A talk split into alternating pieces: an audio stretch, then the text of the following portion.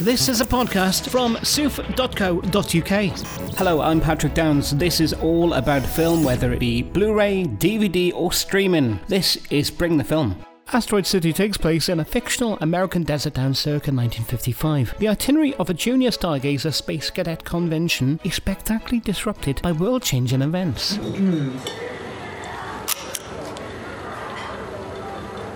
You took a picture of me. Uh huh. Why? I'm a photographer. You didn't ask permission. I never ask permission Why not? because I work in trenches, battlefields, and combat zones. Really? Uh huh. You mean you're a war photographer? Mostly. Sometimes I cover sporting events. My name is Augie Steenbeck.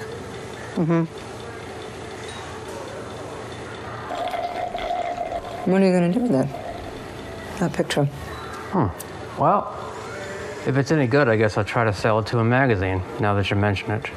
Midge Campbell, eating a waffle. Directed by Wes Anderson, starring Jason Schwartzman, Scarlett Johansson, Tom Hanks, Jeffrey Wright, Tilda Swinton, Bryan Cranston, Edward Norton, and many others. Our correspondent Anna Smith caught up with Scarlett Johansson, Jason Schwartzman, and Jake Ryan, and asked Jake about the importance of portraying intelligent young minds on screen. It's very important because all these kids, like Woodrow, is a, he's way smarter than I'll ever be. He's very lonely because of it. And after meeting all of the stargazers, it's like finding people in your tribe. You know, it's like finally meeting your peers. Like now, there's so much more to life now that you've met them. You know. Scarlett, I love how this explores the craft of acting. Um, what to you rang true about the script in that respect? I think that the script really is a celebration of a troupe of actors and how when you're working with you know either another actor or a group of actors and you're connected you're working from the same idea and interpreting it in your own way you really you know everybody's performance is elevated. And that was actually true i think that's true of also the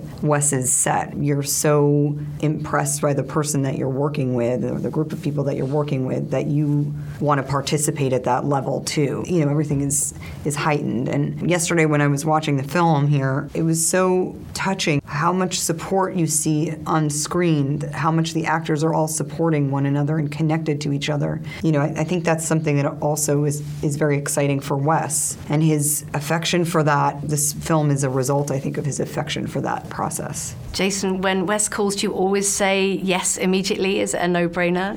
When he calls me? You call him, right? When he call, uh, no, no. When he calls me, do I say yes? Yeah, in terms of the, the collaborations that you have together. Wes is he's one of like the I could say like three people maybe that I've known for more than twenty something years. That's not like a family member. We've been through so many things together and and formative experiences in each other's lives. One thing that was an instant thing with Wes when I met him, I was 17, he was 27. I felt connected to him because he would tell me about movies he was interested. We talked about music. There was a enthusiasm for art, and I feel like I learn about something through him, or I see a movie through it. And it's that dynamic. That's one of the most fun things about knowing him is to see what he's into, where his mind and heart are going. As a friend and as a collaborator, you know what I'm saying? So when he calls, it could be calling for anything. You say yes because you want to know where your friend is at. It's lovely, thank you. Scarlett, were there any particular actors that you drew from that you've admired growing up or watching in your performance? Because for me, you summon many kind of classic movie stars, although you have a very specific character. Yes, uh, Bette Davis was somebody that we both liked a lot. And uh, I'm trying to think who else Wes was interested in. I think Carole Lombard was somebody that he liked. I mean, I think I kind of came at it with Bette Davis. I just love her. She has such a great career, you know, long, illustrious career. And you just feel like this is a person who is born to be an actor, you know. And that's who I imagine both of the characters to be. So, yes. Directed by Wes Anderson, starring Jason Schwartzman, Scarlett Johansson, Tom Hanks, Jeffrey Wright, Tilda Swinton, Bryan Edward Norton, and many others. And our correspondent Anna Smith caught up with Stephen Park, Jeffrey Wright, and Bryan Cranston, who plays the host, about the appeal of starring in a Wes Anderson film. It is. It's a Wes Anderson film. You don't need any arm twisting. I think what's required to be in a Wes Anderson film is is the the spirit of, of the filmmaking and the and the process that he does. You do your best work, present it, and allow him to orchestrate uh, the other instruments and see how it comes out in the end. What was always intriguing to me was the other component that comes with a Wes Anderson film that these guys know very well because they've experienced it before. But this was my first time. It's like an actor's company. We are all on the same level. There's no hierarchy. There's no star. There's no one gets any better treatment. We're all the same. It's kind of like an actor's kibbutz. We're all we're all contributing. And uh, we all have these familiar dinners every night, and we get to know each other. We to get to express our our joy, our fears, uh, which I did. I said I was nervous going in because the work is very specific, and um, and I was. I guess I wasn't surprised, but I was happy to hear that there were others at the table who were saying the same thing. Like, I'm nervous too. Oh, okay. I, good. I'm glad I'm not alone. And there's a camaraderie about that. So it was just a lot of Were fun. you nervous at all about going to dinner?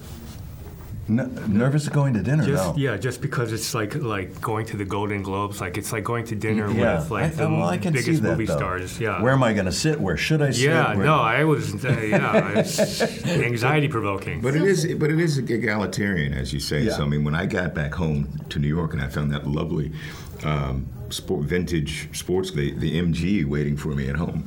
I you know, didn't get that we one all. of those. Oh, we didn't. Oh, What? no. Oh my I got God. a shirt. So there is a hierarchy. I'm lying. I didn't get a shirt. I didn't get it. Stephen, you mentioned that you were a bit nervous about going to dinner. Can you tell me more? Well, I mean, I, I was actually sitting with Hope Davis because Hope just arrived, and because she was nervous, uh, Deanna Dunagan, who plays the waitress, she- everybody is kind of having their issues because, you know, Tom Hanks is there and Rita Wilson and, you know, Jeff Goldblum. And I actually would take a moment in my room and I just have to gather myself before I went downstairs. Is Tom Hanks as lovely as everyone says he is? Oh yeah, I mean that's the thing. Once once you dive in, I think Wes brings together the kindest, most generous actors. Everybody is so generous in spirit, and I think that that that is the common link. So. All that nervousness it, it dissipates when you meet everyone because everyone is so funny and kind and um, yeah and yeah and then that that all melts away. But yeah, the, when I first was experiencing it, it was terrifying. And it's a wonder, but it's a wonderfully generous uh, spirit too, for, like kind of mutual generosity. For example, um, you would have these movie nights, you know, you'd go up Mm. Bob every kind of gather, you know, Bob Yeoman, uh, the cinematographer, would choose a movie. Or one night, we screened. Uh, Matt Dillon has this. Has this documentary that he'd been working on for years on uh, Cuban music, and Matt is like a Cuban music aficionado, has been going to Cuba since like 1940. I mean, he was. I mean, for many years. So he, he shared this this this movie with, that he's been that's been a labor of love for him, and it was it was uh, it was yeah, it was just fascinating. And again, it just came out of this, you know, just came out of the you know Yeah. up in camp one day, and Yeah. there it was, you know, just surprises and generosity. And, and it all kind of lends itself ultimately to the work we do together because we feel that sense of connection. Bryan, your narration is very distinctive. Can you talk to me about the voice? What kind of conversations you had with Wes about those, if any? the role of the narrator is sort of self explanatory for me, at least. I did a little research on the more notable newscasters of, of uh, American history in the 50s and 60s, and I realized that my role really is to not make much of a, of a show. You know, I wanted to, to leave it for the, the performers to do that. My role is to present the expositional information that the audience needs to, to know to get the story straight, who's who, and also to help narrate and move the story forward a little bit. So I just kind of wanted a blank slate. I didn't want to have any emotion or any opinion on what I was saying. It's just presentational. That's what I did. But still a, a different style of performance, too. Yeah, and, and know? a different, yeah. Yeah, yeah. So uh, instead of being me doing it, I wanted to grab a character that that I can welcome in to let that character lead the way. It's just much more comfortable for us, I think, that way. Oh.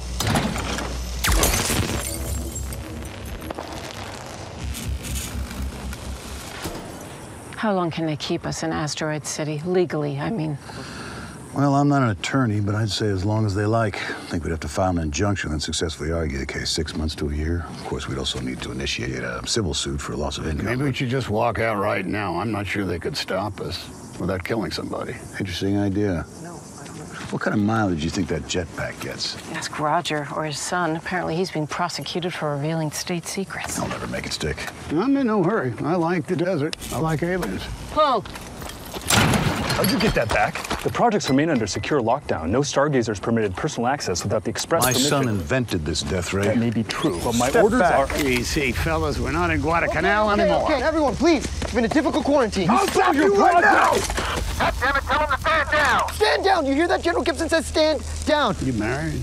Directed by Wes Anderson, starring Jason Schwartzman, Scarlett Johansson, Tom Hanks, Jeffrey Wright, Tilda Swinton, Bryan Cranston, Edward Norton, and many others. And film correspondent Anna Smith caught up with Maya Hawke and Rupert Friend to talk more about the sense of the final outcome that they had whilst filming on It set. actually looks a lot. I mean, it looks exactly like it looks. You know, with it, his eye for for color and palette and costume and set design is so extraordinary that when you're in the film, it really is like if you imagine stepping into it. That's that's what it is. There's not not really any trickery at all. There's no green screens or anything like that. The only shot that was a mystery to me when we're outside of the structure of the town, more in nature. Mm. Um, like those shots, I had no idea what they would look like Yeah. until I saw them. When you're in the structure of his shapes, the angles, and the set he's built, that's where you're like, I know exactly what this shot is going to look. like. I can feel what this shot is going to look like. But when you're just when it's just you in the sky, when we Mm. were out there on the log over the fence, Oh yeah, I yeah. had no idea what that would look like. Maya, I absolutely love the scene where you start dancing and the children are singing. Can you talk to me a bit about filming that scene?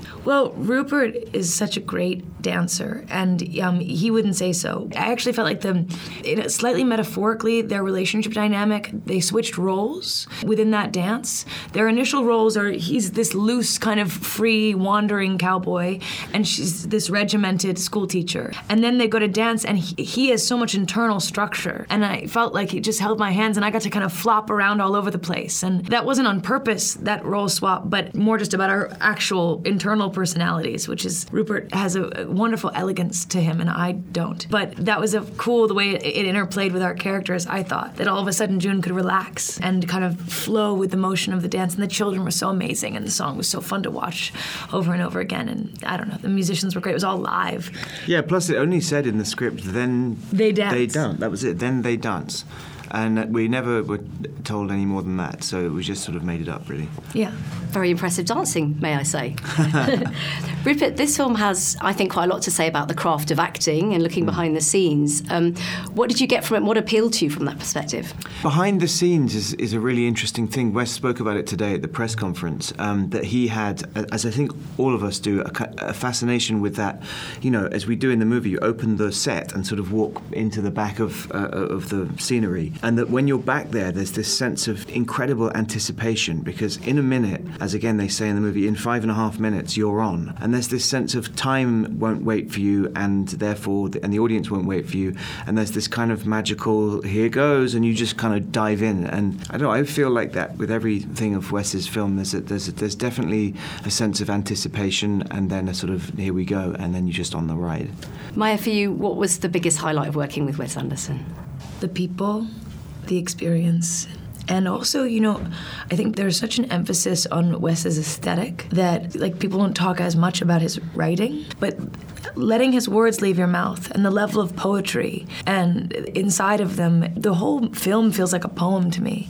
And it really hits home at the you can't wake up if you don't fall asleep moment where you're like, oh, that's poetic. But really, to me, every line and the dialogue between the people has this this clarity, this humor, and then metaphor and mystery as well. And that's uh, that was the greatest pleasure for me. I'm just a, a lover of words, and to get to say his words, the dream come true. Rupert, would you like to speak to Wes Anderson's script a bit? I think Maya put it beautifully. You know, he's, he pays attention. He, he loves words. He loves references. He loves layers within lines. He loves the music of a line and uses punctuation very specifically. So for me, other people have said this, but it is a little bit like reading a musical score, in as much as the music is written and it's not really up for debate, which some people would find maybe um, strict in some way, but neither is Mozart, you know, and yet it's gorgeous to interpret, gorgeous to play, to conduct, to listen to. The music is set but open to interpretation. Maya Wes is known for his weird and wonderful films. Were there any particular moments on set that felt a little surreal to you? The whole thing was a surreal experience. It was the first new set environment that I went to after the pandemic. Uh, well, sort of. That's sort of true, but it, it felt like that. And um, first time I'd worked outside of Atlanta, I all of a sudden was surrounded by all of these magical people in this magical place that we were all kind of sequestered in. And in a certain way, art imitated life a little bit. It felt like I'd entered this dream. Um, and the dream went on until I got on the plane home. So the whole thing was pretty surreal. Directed by Wes Anderson, Asteroid City is available now. And with that, thanks for checking me out on the Bring the Film podcast today. I'm Patrick Downs, and you can keep in touch across Twitter at I'm Patrick Downs, also on Instagram or facebook.com forward slash official pop tart. And there's also the website soof.co.uk. This is a podcast from soof.co.uk.